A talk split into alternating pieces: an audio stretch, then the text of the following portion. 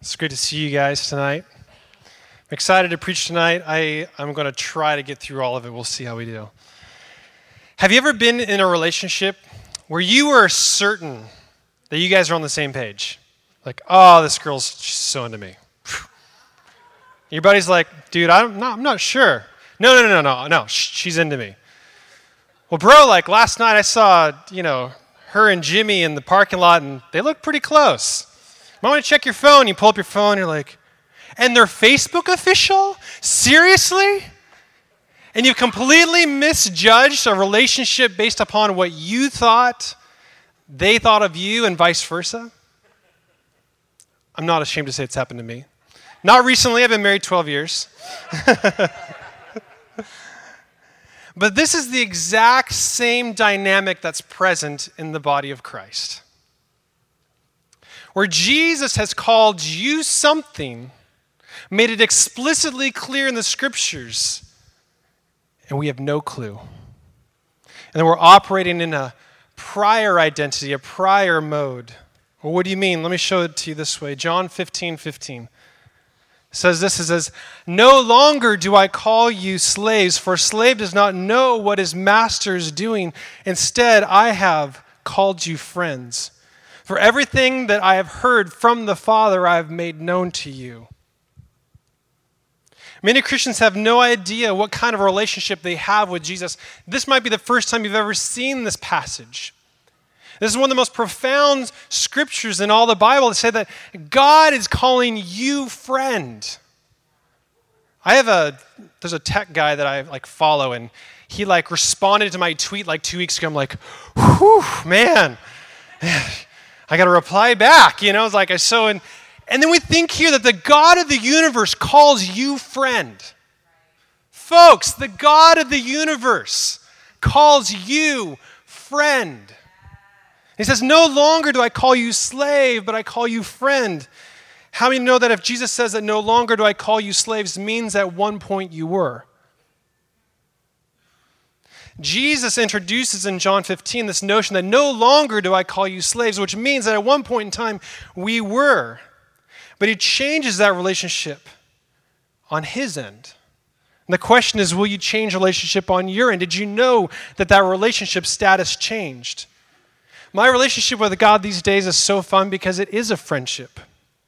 I've known Jesus for almost my entire life, but I've probably only been friends for about a handful of years.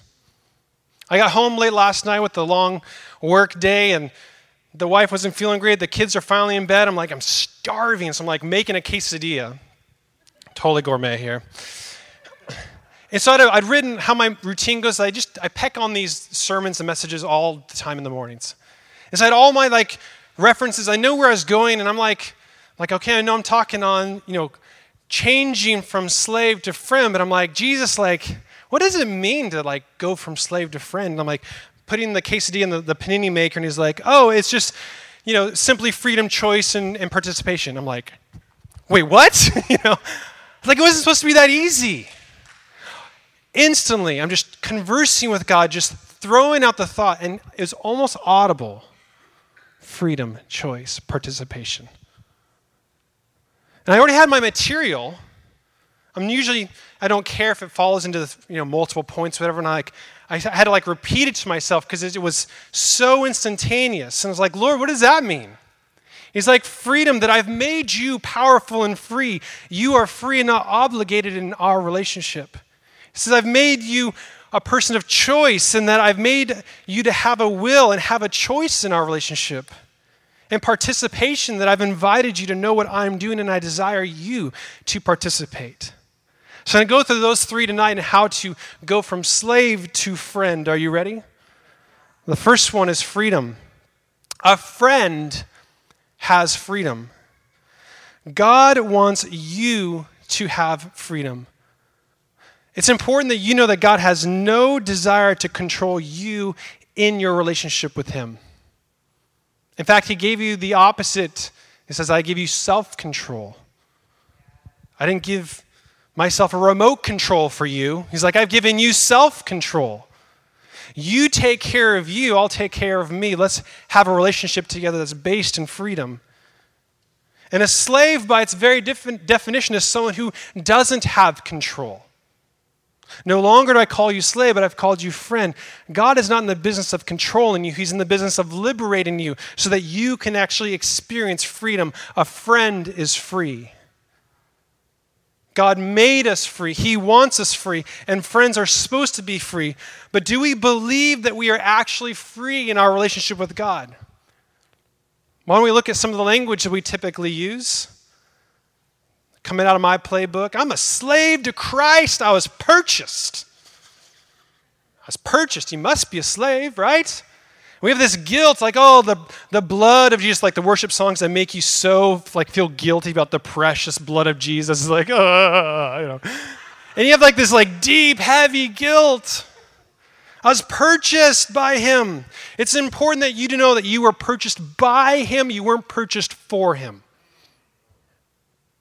You were purchased by him. You weren't purchased for him. There's a very big difference. What I mean? Christ paid for all sins for all the world. 1 John 2 2. He's the atoning sacrifice for our sins, and not only our sins, but the sins for the entire world. Christ paid the sins and the atonement for every single human being, regardless if they decided to know him. So in Christ paid you your bought for price. He bought your freedom. He didn't buy your heart. He gave your heart for you to give to Him. I'm just simply liberating you from sin and death, but I choose to allow you to have a heart that says yes to me. He saves your heart to give to Him. He paid the price that you would have a choice. And the scriptures declare in black and white, Galatians 4 7 says, Therefore you are no longer a slave, but a son. And if a son, then an heir through God. How about other language like working for the Lord? I love to meet people and they like, well, you know, how long have you known Jesus? And they'll say like, oh, I've been working for the Lord for 26 years, man. Oh, okay. Working for the Lord. It sounds tiring. Sounds like, is that on your resume too? Like, it's impressive. What, have you having like a job promotion title? Like, you know, what kind of promotions have been in there? And people believe that when they get saved, that they become God's employees. You aren't working for the Lord, folks. You're working with the Lord. God didn't save you because he was shy on the workforce. He wasn't like, oh man, there's so much work to do around here. Like, I better get some more people saved so I can have more help.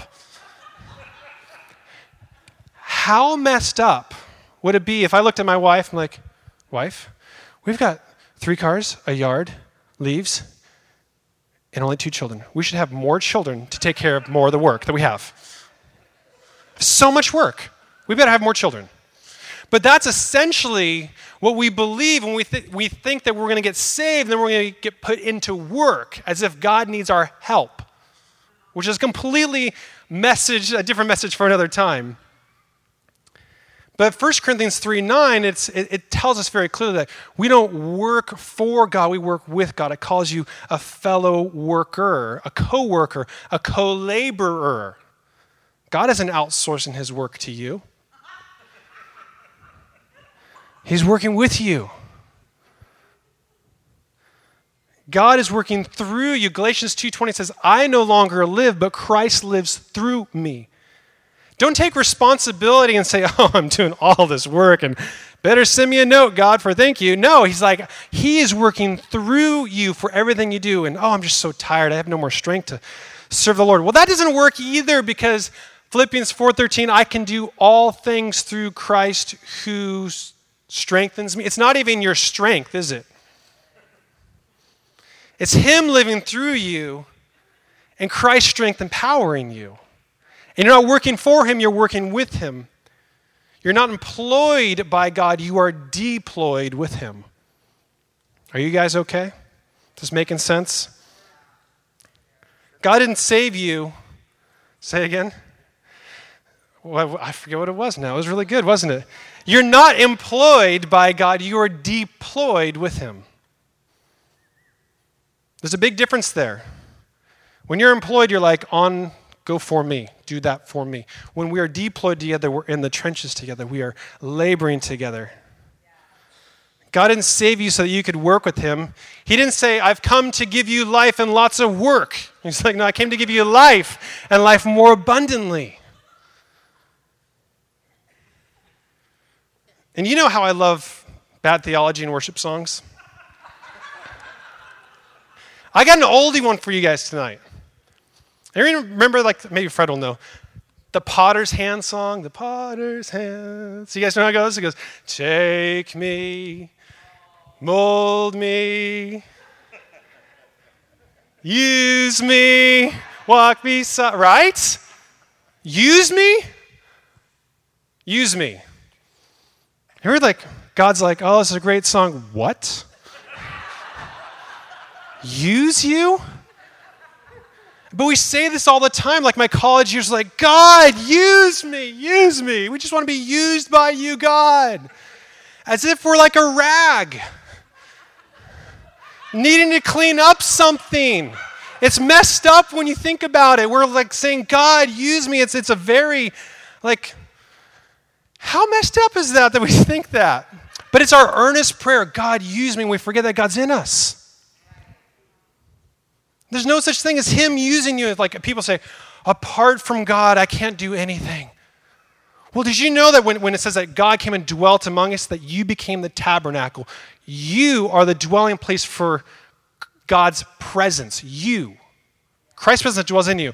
Apart from God, I can't do anything. Well, duh, like he can't be removed from you. Of course, stop saying that. You're never apart from him. You're never apart from him. But we say, use me, God, but I like this is troubling language because I don't want to use my wife.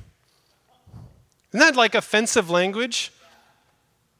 Honey, I want to use you. You know, it's like I get slapped. what are you doing?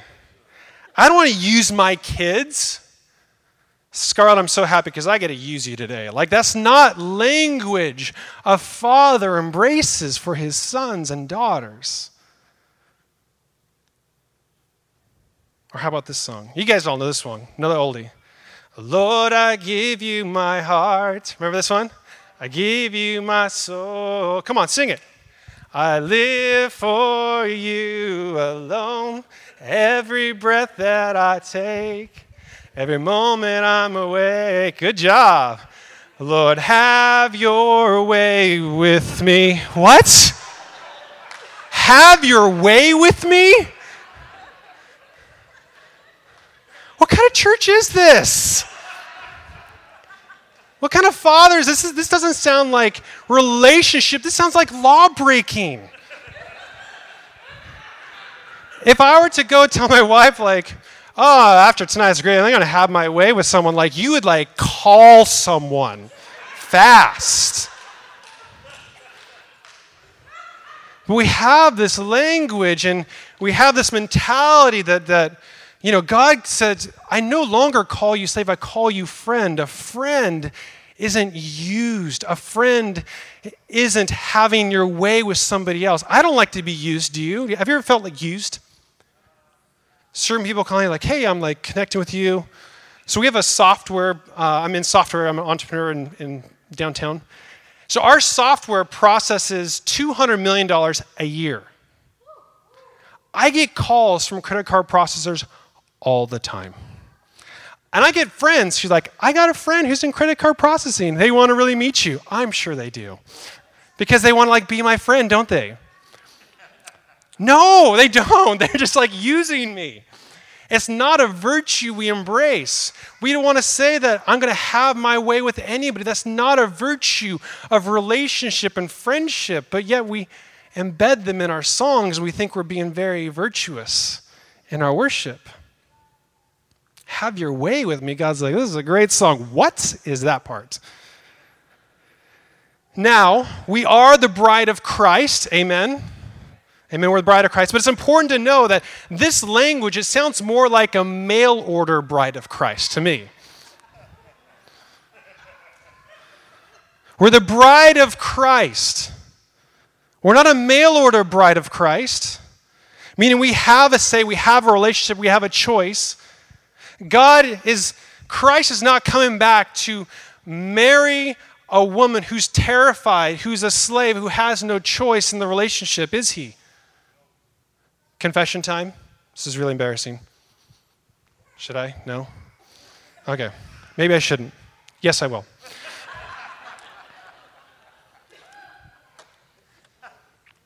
Who grew up on um, Left Behind series? Terrible. Just building the fear in you. So, growing up as a kid, like a virtue, like I want to, you know, be a virgin on my wedding day. And my greatest fear was that the second coming of Christ would happen before I lost my virginity. Not even kidding. Greatest fear.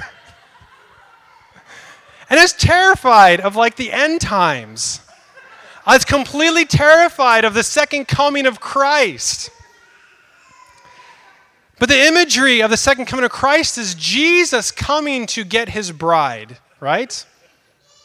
I'm no longer afraid of the second coming of Christ. Well, obviously. Just, I'm no. Reel us back in here. theology, theology, theology. Righteous, holy, sanctified. Christ is returning for his bride. Amen? How likely do you think Christ is going to come back for a bride that's terrified of him? If it's your wedding day and your bride is locked up, terrified of that day, are you going to be like, well, you signed up for this, let's go? No. Christ isn't interested in marrying a slave, a mail order bride. He's interested in having a romance, an intimate relationship with a body that chooses him. If we want to bring the second coming of Christ, we need to get the church and say, Christ, we're not afraid of you. We welcome you. We maybe like drop a little hanky and like, yoo or, you know, something like that. Where we're not afraid. We're not worried that he's going to have his way with us or that he's going to use us or that we're a slave to him. Those aren't things that welcome the bridegroom, is it? I wonder if Christ is waiting for us to get our relationship right to finally arrive and say, yeah, this is correct. I'm not going to come back and marry someone who's dysfunctional.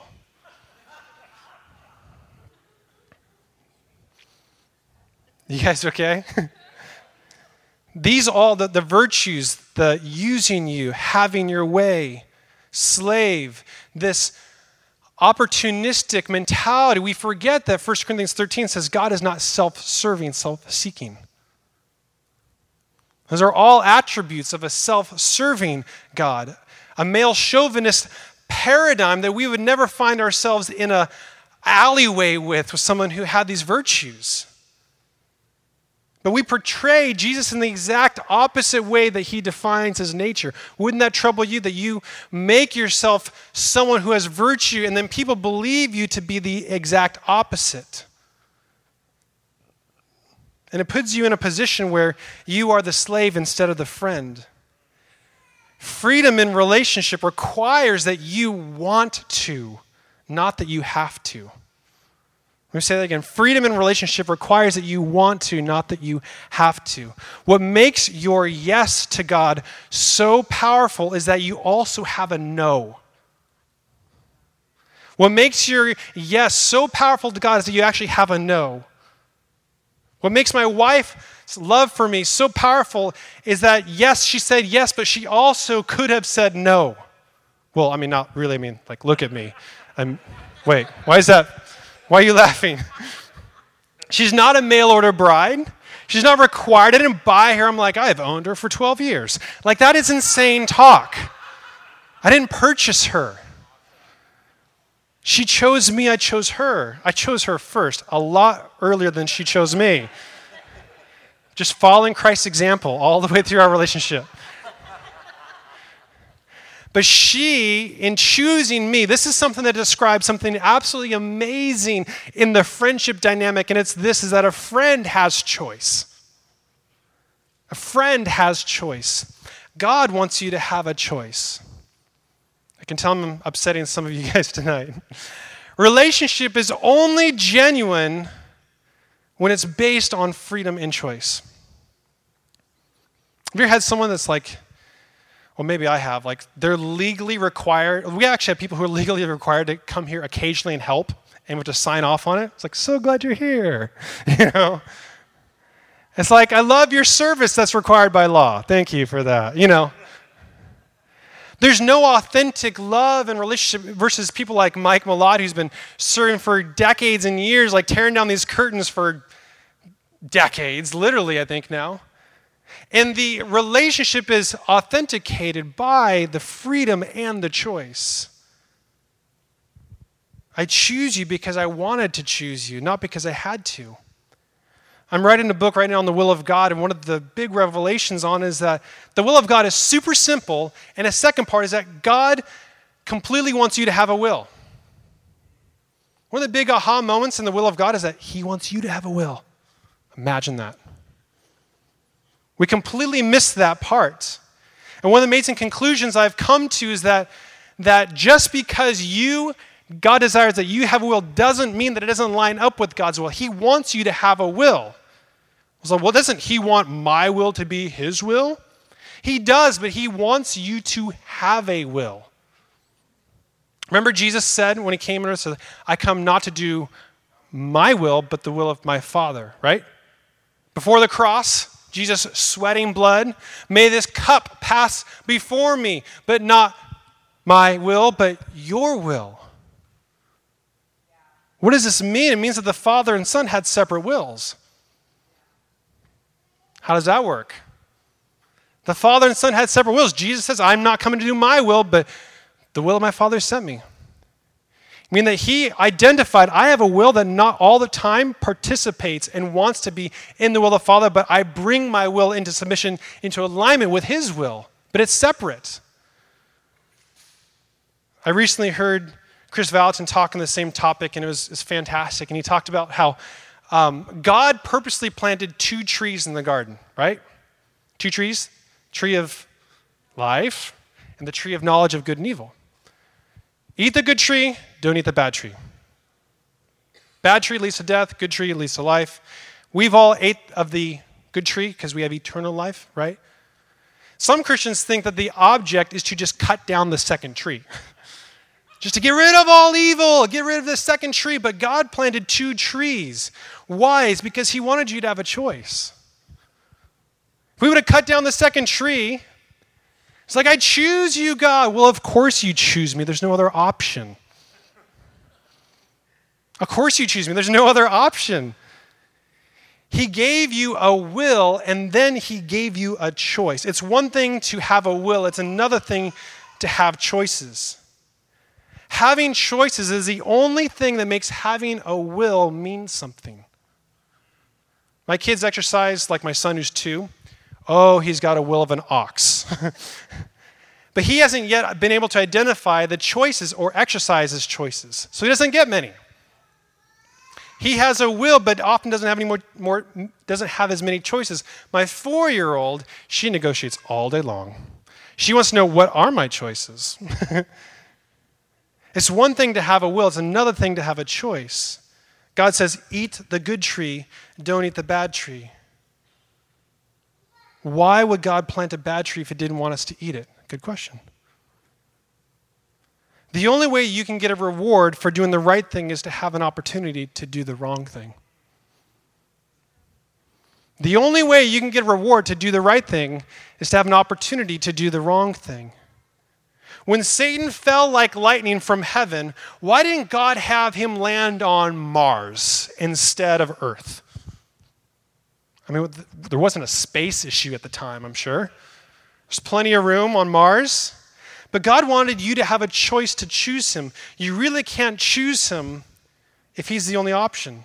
And so God put the God of this world on earth along with the God of heaven on this earth. And he said, Have a choice. This guy, he seems nice, he leads to death. But me, I'm awesome. Choose.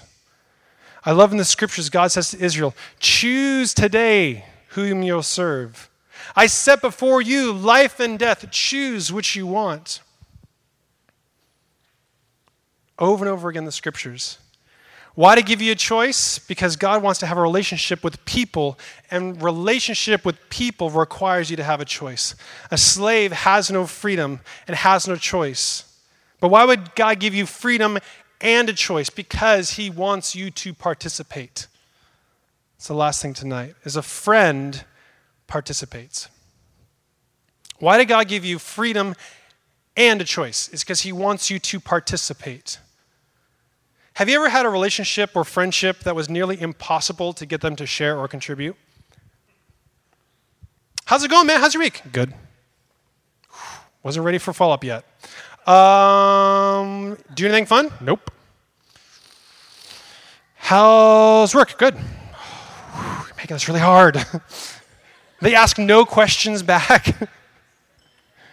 like, so excited about anything? Nope. like, you're not making this easy. A dynamic relationship with anybody, spouse, boyfriend, brother, sister, father, child, God, requires participation. And Christians have no idea that God longs for you to participate with Him. Psalm 37, 4, I love it is delight yourself in the Lord, and He will give you the desires of your heart. Right? desires are. But wait! I thought the heart was wicked. Jeremiah 17 9, the heart is deceitful and beyond cure, blah, blah, blah, blah, blah, right? Well, which is it? I don't know. You've been given the mind of Christ and you've been given the spirit of revelation, so you get to figure out. You just don't want to do the work, do you? You want the answer without the work of having a relationship that tells you, is this from God or is this from flesh? The heart is deceitful. Which is it? God gives you the desires of his heart. Which is it? I don't know. Ask. Have you thought about that? You've been given everything. Asks. Oftentimes, like, God, is this from you? You'll say, Does this sound like me? It's like, Nope. There you go. Okay. Moving on in order to tell whether it is God's voice or not, you have to be familiar with God's voice. I once heard someone's like, God's calling me to divorce my wife and go have an affair. I think you got the wrong frequency on that phone, pal. I don't think God is saying that. Sorry to burst it for you. But the things that are in our heart, God wants to explore with us. Think of this what kind of dad would I be if I only had my kids do things that I want to do? What kind of husband would I be if we only went to the dirt bike motocross track? If the only area I participate with my wife, my kids, is to only do the things that I want, what kind of father am I? What kind of friend am I? One of the most common things I find myself asking my four year old is, What do you want to do? Intimacy draws participation. I want to know what my daughter wants to do, I care about it. And we're so busy trying to eliminate all desire, the fact that we have a desire, ooh, like kill it, die to self, crucify that desire. I'm a slave to Jesus, right? I'm like, Scarlett, what do you want to do? What do you want to do? And most of the time, I give it to her. The problem is that she wants to marry Maverick, our son, right now. So I'm like trying to figure out how to like work this one through. You're not going to be able to get this one yet. But we forget that immediately after creation, after God created the heavens, that he looked to Adam and said, What do you want to name the animals? I made all of creation, and then God turns to Adam and is like, What do you want to call these things?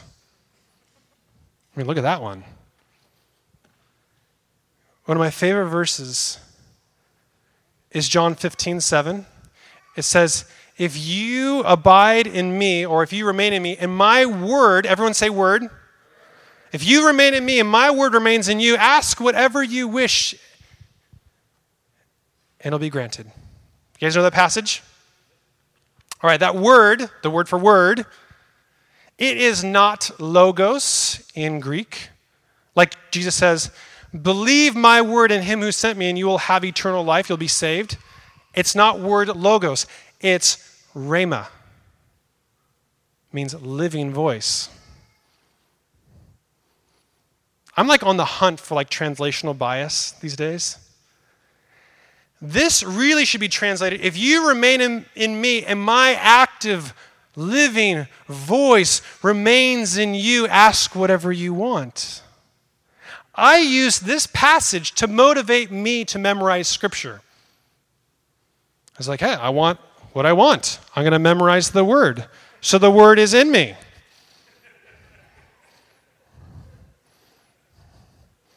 And I'm totally bummed it doesn't mean that because I've memorized a lot of scripture. But what he's saying is that relationship is what produces the exchange. Our exchange of voices, opinions, us to engage together, that is what produces a relationship that allows me to trust you. What my daughter has, it's not that she's familiar, but I trust her. She can ask me almost anything she wants, and I can trust her with it. It's not about did you memorize a lot of scripture?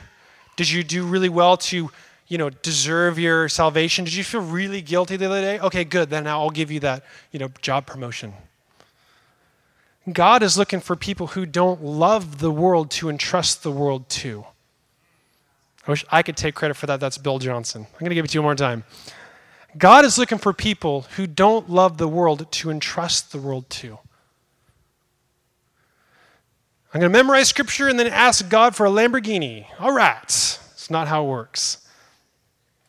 Relationship produces this exchange of desire.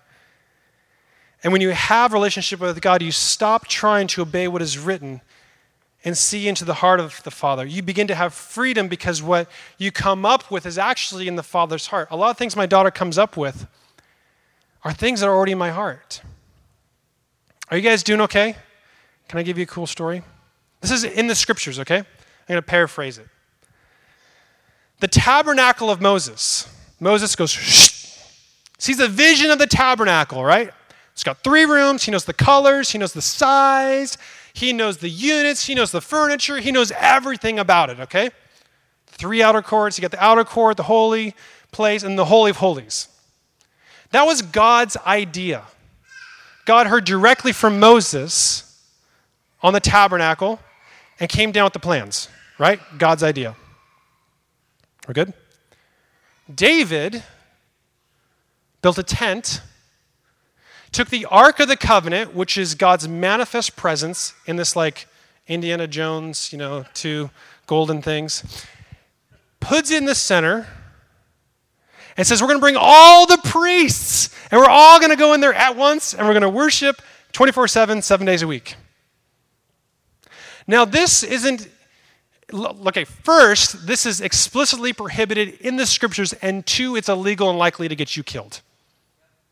The tabernacle of Moses, one priest, one time a year, could enter the Holy of Holies to make a sacrifice on behalf of all priests, not you know, two, three priests, one person once a year. And if they messed up, they could be struck dead in the Holy of Holies. Well, then they're really stuck because they can't go back for another 12 months to go get his body. So they tied a rope around the poor soul's waist and put bells on him that if the bells ever hit the ground or stop ringing, they know he's been struck dead and they can like pull him out, okay? Now you have David, a man after God's own heart, okay? And he creates a tent. So I'm going to put the Ark of the Covenant in there, and we're all going to go in together. Now, if you're the priest, you're like, uh, you go first. We'll see how that goes. Just, you know, I'm like, I'll catch up to you. I'll, I'll be in there in a second. Not only was it a different idea, this was completely illegal according to the scriptures. And Second Chronicles 6 says this because Solomon ended up building the temple and he, he recognizes this is David's idea. And it says this, and look at God's reply. This is Second Chronicles 6, 7. It says, Now it was in the heart, everyone say heart.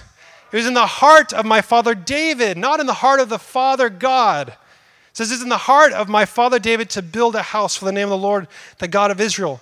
But the Lord said to my father David, Because it was in your heart to build a house for my name, you did well that it was in your heart. God looked at David and said, He knows my heart. Everyone else is trying to follow the rules. He knows my heart. And when all the priests went in there, the glory of the Lord filled the place, and the cloud was so thick they couldn't minister and worship. Wrong word, right heart developed exactly what God wants. Acts chapter 15, James talks about then the last days they'll resurrect, they'll recreate the uh, temple of David. And that you're the tabernacle now. David saw into the Father's heart that everyone would be able to seek the Lord, everyone would be able to have the presence of God. And then when Jesus came, he's like, That was such a good idea. I'm going to make the people the tabernacle. Let me end with this. Which are you? Are you friend or are you slave? Let me ask you a few questions. Do you feel obligated in your faith? Do you feel guilty if you didn't read the Bible? I went on vacation last week, didn't read one scripture, and it was great. Not because I didn't do it because I begrudge it, because I have freedom in my relationship with God. I'm not stressing out. My relationship and good standing with God doesn't hinder on me reading or memorizing or writing. I got to spend time with our kids and in my family. I got to have Scarlet on the front of a surfboard. I was like, God, I'm going to take some time with my family and sleep in and be with them. I have total freedom in my relationship with Christ. Some people don't feel that freedom. Some people are stressed out. I mean, you see, we have painting, we have people with flags, we have people, some hands are up, some hands are folded. You know, you, like some people look happy, some people look terrified. The point is freedom. I'm not going to go wave a flag. That doesn't make me feel free. It makes me feel a little off. But you know what? There are many things that I do that you'd be like, that's bizarre, that you would never do. The point is freedom. I don't, I love this stuff. Why? It's because I want people to have freedom in the relationship with Christ. Just because you have freedom, I don't need to police your freedom. I don't need to say, well, where's that in the scriptures? Well, actually, this stuff is all over the scriptures, but that's beside the point. The point is that you have freedom in Christ. You have utter, total freedom in your relationship with Christ. It says, For you are called to freedom. The one caveat says, But don't use your freedom to make a provision for the flesh. I think that's Romans 13, 14. You are called to freedom, only do not turn your notes. Sorry. Galatians 13, 14. You are called to freedom, only do not use your freedom as an opportunity for the flesh. Meaning, I'm not called to have my freedom of my relationship with Christ in the Playboy Mansion. I'm just going to say it. Probably not a boundary of my freedom. So there's a diminishing return there, right? But the, the point is that God is so so purposeful that you actually encounter and have a relationship with him and friendship is based on freedom that you feel free to encounter him in the way that resonates with you because it's not a one size fits all you have freedom when you have friendship with god. If you don't feel free you might not be a friend. And the problem is on your end of the equation are you beating yourself up trying to figure out what god wants you to do this is my like vexing issue. God, what do you want me to do? I never got a single answer. I don't know about you guys. Like, God, what I want to do? And he's like, oh, well, simply just turn left here and do this. I never got an answer. And I thought it was God turning his back on me because I'd done something wrong, probably just before I asked him what he wants me to do. Or maybe six months prior. I don't know. But my mind worked that way. God, what do you want me to do?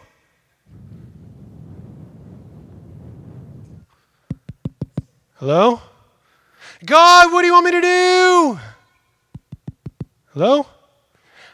I now know that that silence was God's way of saying, What do you want to do? What do you want to do? We're in this together. I'm giving you the desires of your heart. What do you want to do?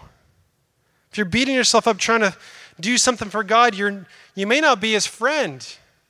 You might be trying to do things that God's not asking you to do, and you might be operating in a mode of relationship that he's like, this is actually dysfunctional for us. I need you to think and desire to dream with me.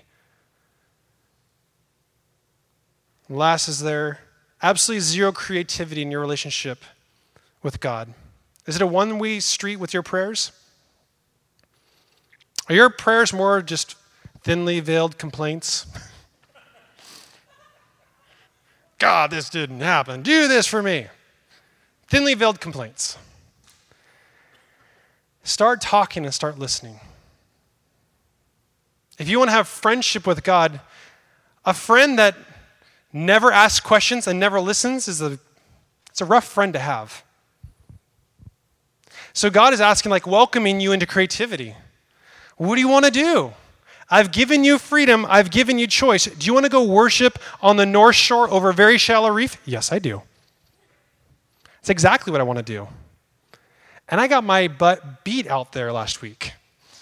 But you know what? I'm like paddling around. I'm like, wow, that sharp reef that could like kill me. And that wave is enormous. And God, you're amazing. And I had this like amazing time fearing for my life on the North Shore last week.